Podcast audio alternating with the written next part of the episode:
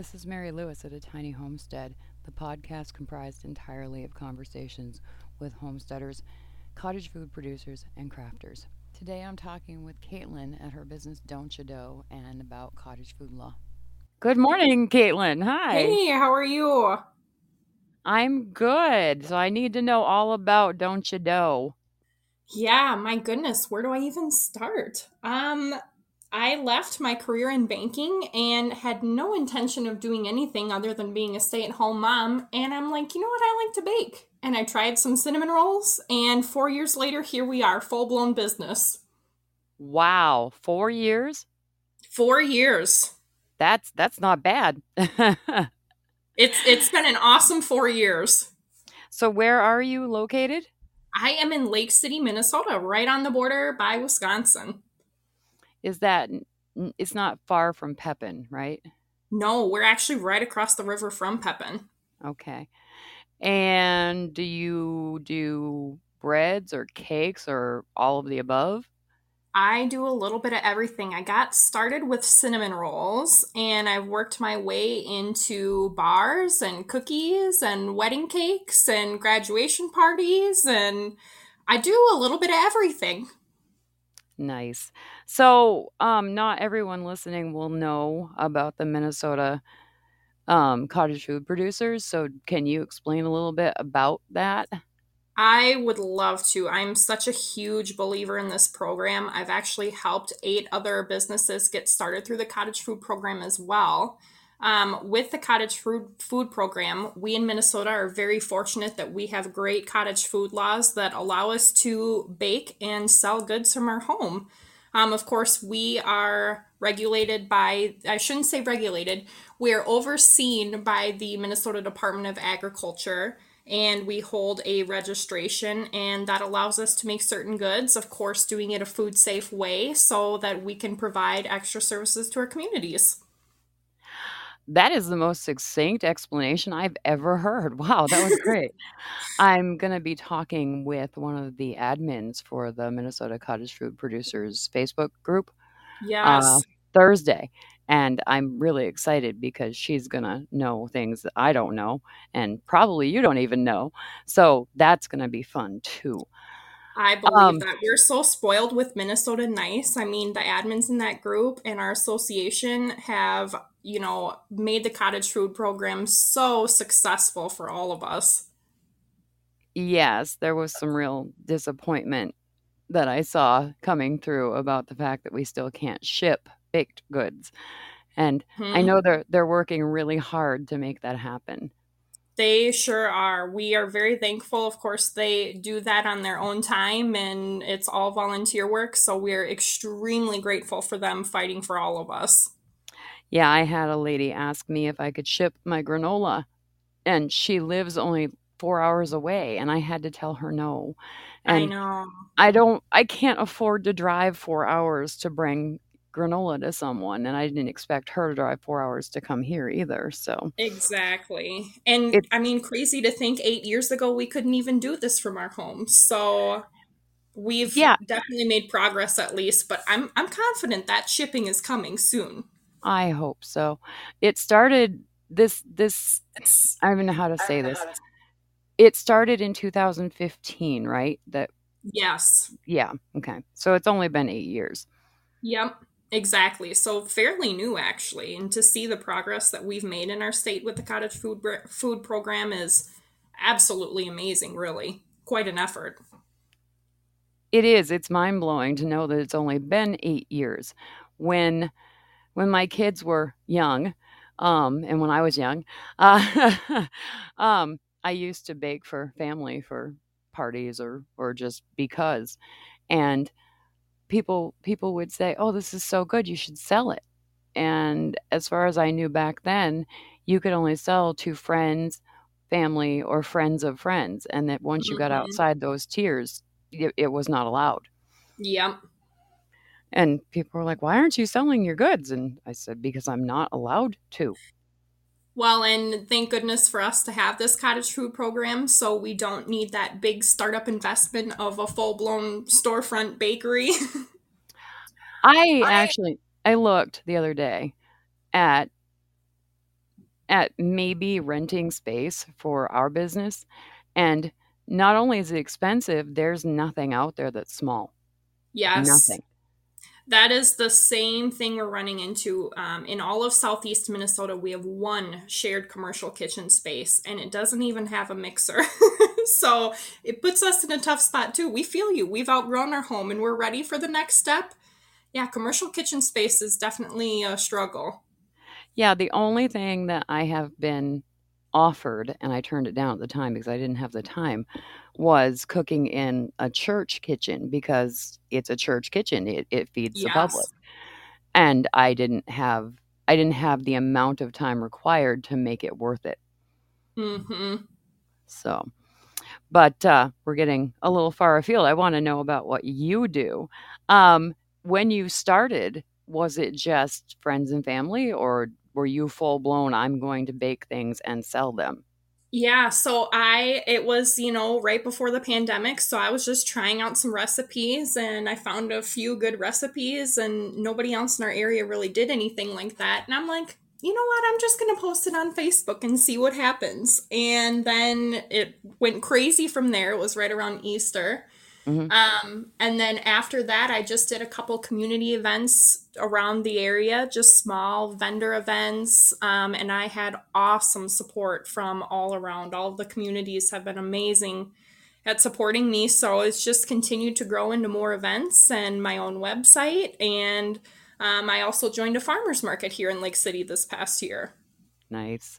Your website is beautiful. I went and did some spying this morning. Your website's gorgeous. Thank you. I appreciate that. Yeah, it's lovely.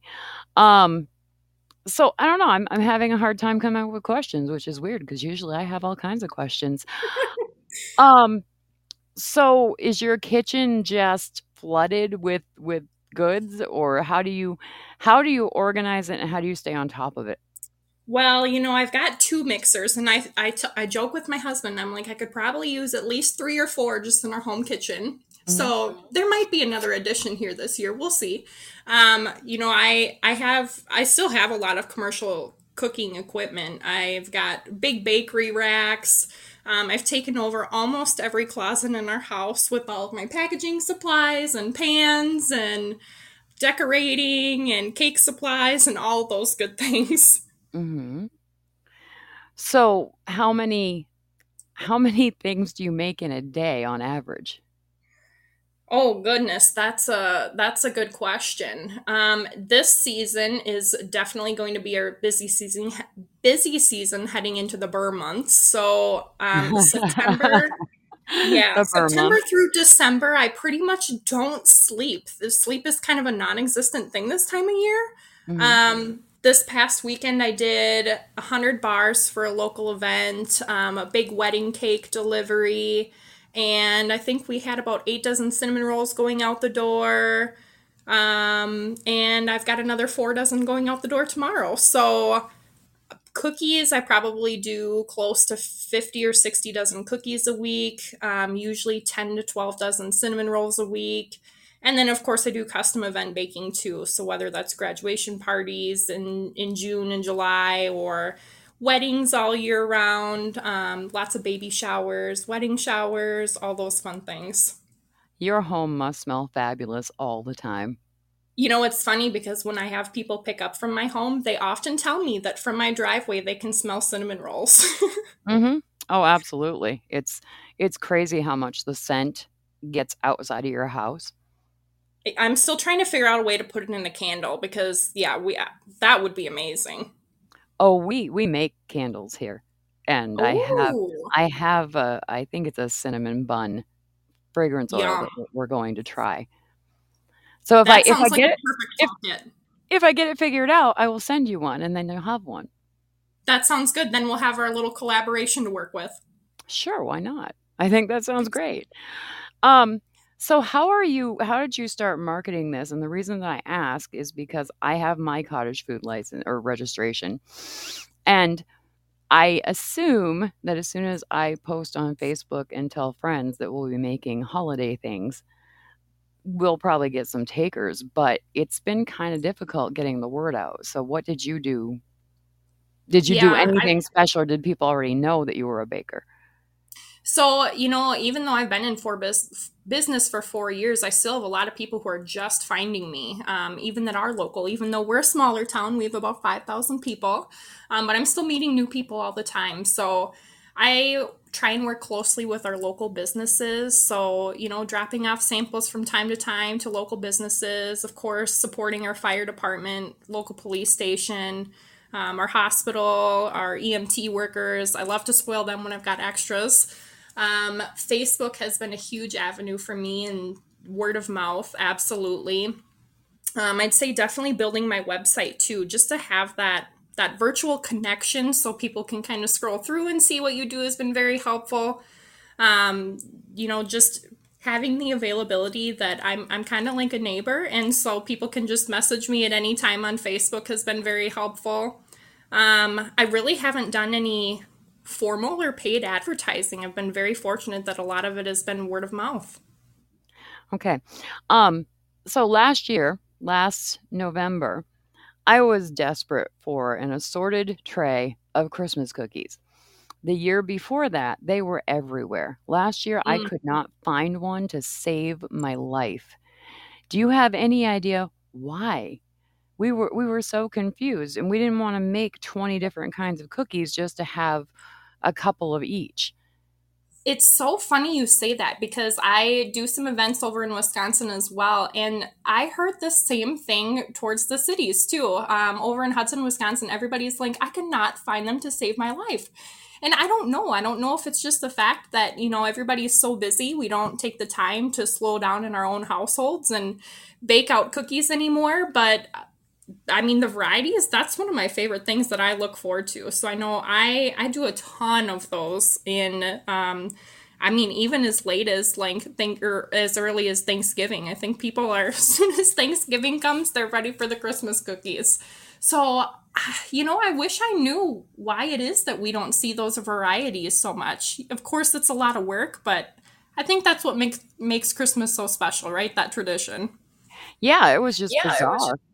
We could not find at a grocery store or a Sam's Club or anything the big trays of cookies. And so interesting. And I was like, are people not buying Christmas cookies anymore? I mean, I might be biased, but I'm all about supporting cookies all the time. Yeah, and that leads me to my next question is, I don't know. As a country, we've become so health focused, and that's not a terrible thing. But is that going to impact the cottage food producers? Because are people going to stop buying treats? So I think this is where cottage food producers are really going to have a chance to shine. I mean, with the fact that everybody is more conscious about what they're putting in their body, and thank goodness we are. We should really be looking at what are we buying from the store versus what can we get locally.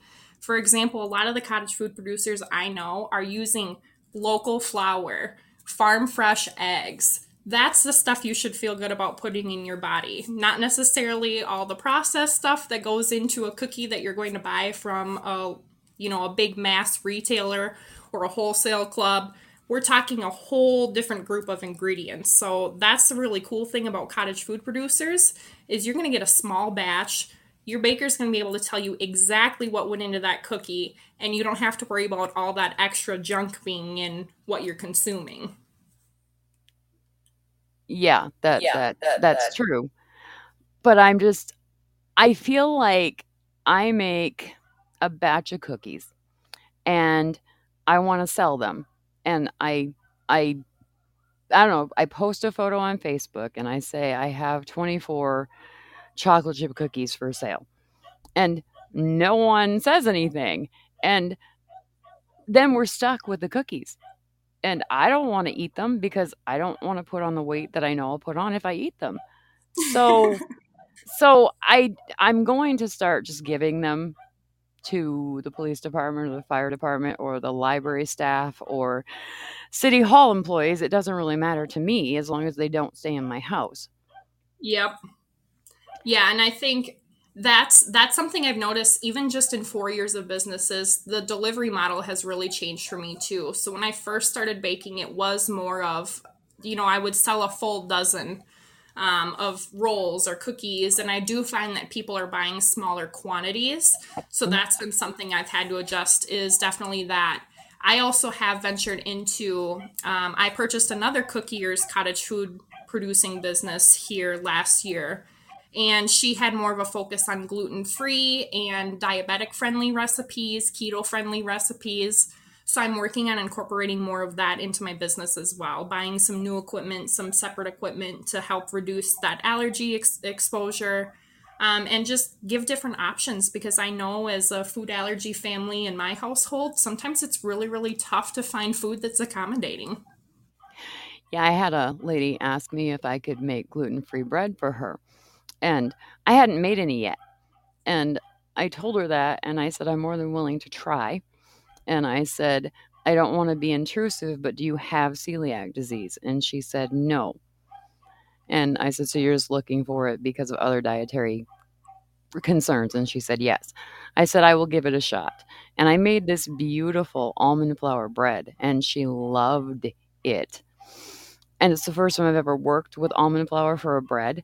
And the biggest issue I ran into is that there's not a lot of rise because there's no gluten. So I got a smaller pan and doubled the batch, and then it became more sandwich bread sized. And so that's how I got around the using it for sandwiches, because the first loaf I made was so short, it would have made like finger sandwiches. Yes. Yeah, I would say that's definitely a transition, baking with traditional, you know, flours, cookie flour, cake flour, all-purpose flour, to shifting over to almond flour. Thankfully, on the market these days, there are some pretty good gluten-free all-purpose flours as well that I found have worked really, really well as a one-to-one replacement. So that's been helpful. But I just found my team of gluten-free dietary friends, and I just asked them to test for me to see if I'm on or off, and then they give me some suggestions so we can tweak and make sure it satisfies everybody. Yeah, I told her, I said, I have no idea how this is going to turn out, so please be gentle. And she messaged me after she tried it, and she said it was lovely. I thought that is a lovely way to describe that. Lovely is a good word. That is a good word. I don't know if you can hear my dog in the background. She is a watchdog, and we have a farm stand, and so she's barking because someone probably just pulled into the driveway. And and I refuse to try to edit it out because we live on a homestead, and there's going to be noises. So she's yelling her head off right now. I love it. I have 3 dogs myself, so I totally understand where you're coming from. Mm-hmm. She's been barking for the last 5 minutes. She's very, very good at her job. We love her. Cute. Perfect for the homestead then. Yeah. I mean, when I talked to my husband about doing a podcast, he said, it's going to have all kinds of noises in the background. And I said, yes, because it's real. Exactly. That is life. It makes me giggle because when I had my customer who came and picked up their bars for their fundraising event this weekend, of course, all 3 dogs run out the door, and both of my kids are talking their ear off. And he's like, wow, never a dull moment here. I said, no, it is not. I think if life was dull, we would all just give up at about 20. Right. There's no fun if it's not exciting. Exactly. So what's your favorite thing that you make? Oh, this is so tough. I've tried some new recipes. My goal in September this year was to try a new recipe every day. And this week I made apple pie bars, and I think those might be at the top of my list right now. That sounds so good. I've been trying to perfect a recipe for apple wedges that the Apple Barn in Jordan sells. Oh, yeah. And I know the lady pretty well who is the wife of the guy who owns it. They own it. And I asked her one time, I said, can I please get the recipe for the dough? And she said, I really, really want to give it to you, but I'm not allowed to. It's a sugar cookie dough is what it is, but it's really soft. It's more like a bread than a cookie. Oh, yeah. So I've been trying to figure this out for years, and I still don't have it. I have scoured Google for recipes for something like it, and I cannot find it. And you will just wait for that day when you perfect it. Oh, what an accomplishment, right? It's like an art. Yeah, and I don't want to steal their recipe, but I want some apple wedges, and I don't want to have to go to Jordan for it. So right. So yeah, and it's apple season. Exactly. So excited. Me too. We have our apple trees here that we planted 3 years ago, and they actually have apples on them for the first time. They're the honey gold apples. Yum, so, perfect to bake with. So in about 3 weeks, we're going to strip the 30 or so apples that came, and I am going to make apple crisp and apple pie. Oh, yum. I love this season for exactly that reason. I do too. How old are your kids? They are 6 and 4. And do they help in the kitchen? So my 6-year-old is finally getting to the point where she wants to take over the business someday. So today I promised her I've got some extra cookies, and we're going to teach her how to start piping buttercream. So that'll be our fun little afternoon project. Oh, she's going to love that. Yes. She's got her egg cracking down. So she helps with scrambled eggs in the morning now. So we're just getting her worked up. And I think in a year or two, she'll probably be at events right by my side. Awesome. I don't have kids anymore. I have adult children now.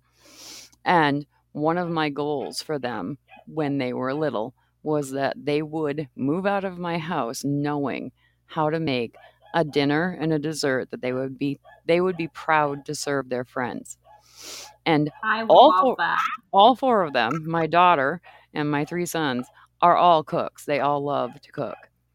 That's awesome. But I mean, that's so true. Like, what a special piece of your family. My family is the same way. It started with my grandpa, passed on to my dad, and now I have that same love for just being in the kitchen. Yeah, I actually sent my oldest son a cookbook of all the recipes that he loved growing up, because he was constantly calling or texting or messaging or emailing and saying, how do I make this? How do I make that? Specific things that I made when they were growing up. Yes. And I finally gave up. I thought, I can just photocopy the recipes, put them in a binder, and send it to him for Christmas. So I did. Perfect. But honestly, that's the best kind of gift you could have. Mm-hmm. Oh, he was thrilled. He loved it. And I already had a binder for my recipes that I'd put together years ago. So all I had to do was pull the pages out and photocopy them and put them back in a different binder. It was so easy. Excuse me, it's ragweed season too. Not only is it apple season, it's ragweed season. And exactly. I keep coughing. I'm so sorry. So I don't know what else to ask you. What else would you like to share? I don't know. I just think if there's anybody that's maybe thinking about, what do they do for extra income or has a passion for the kitchen, I would just really encourage you to explore the cottage food program that we have here in Minnesota, because it is such an amazing door of opportunity for anyone who is willing to put a little time and research into it and passionate about doing something that they love. I think that's a great place to end this. Thank you so much. I appreciate your time. Thank you for having me. All right. Have a great day. You too. All right. Bye. Bye.